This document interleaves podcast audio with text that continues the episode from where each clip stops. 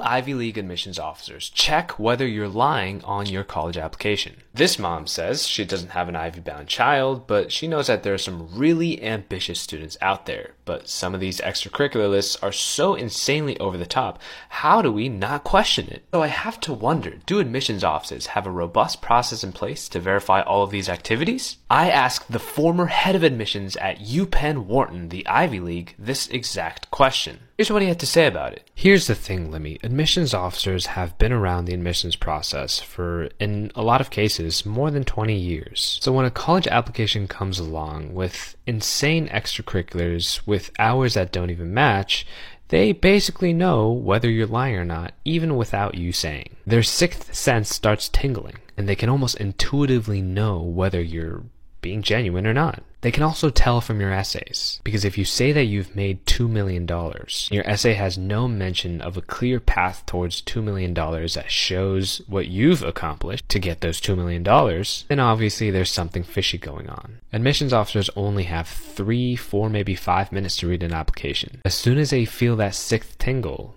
your application is in the trash. To answer your question, it's probably in your best interest not to lie. These admissions officers have been reading applications for a very, very long time, and so if you're lying, then they're likely going to be able to catch you. Not through some verification process, but simply because they've been around the process long enough to know what to expect and what not to expect. You're better off picking something that is realistic to you, something that you can take some lessons from, that shows maturity and self awareness, quality traits that admissions officers want to see in your college application. Plus, lying is unethical. Come on.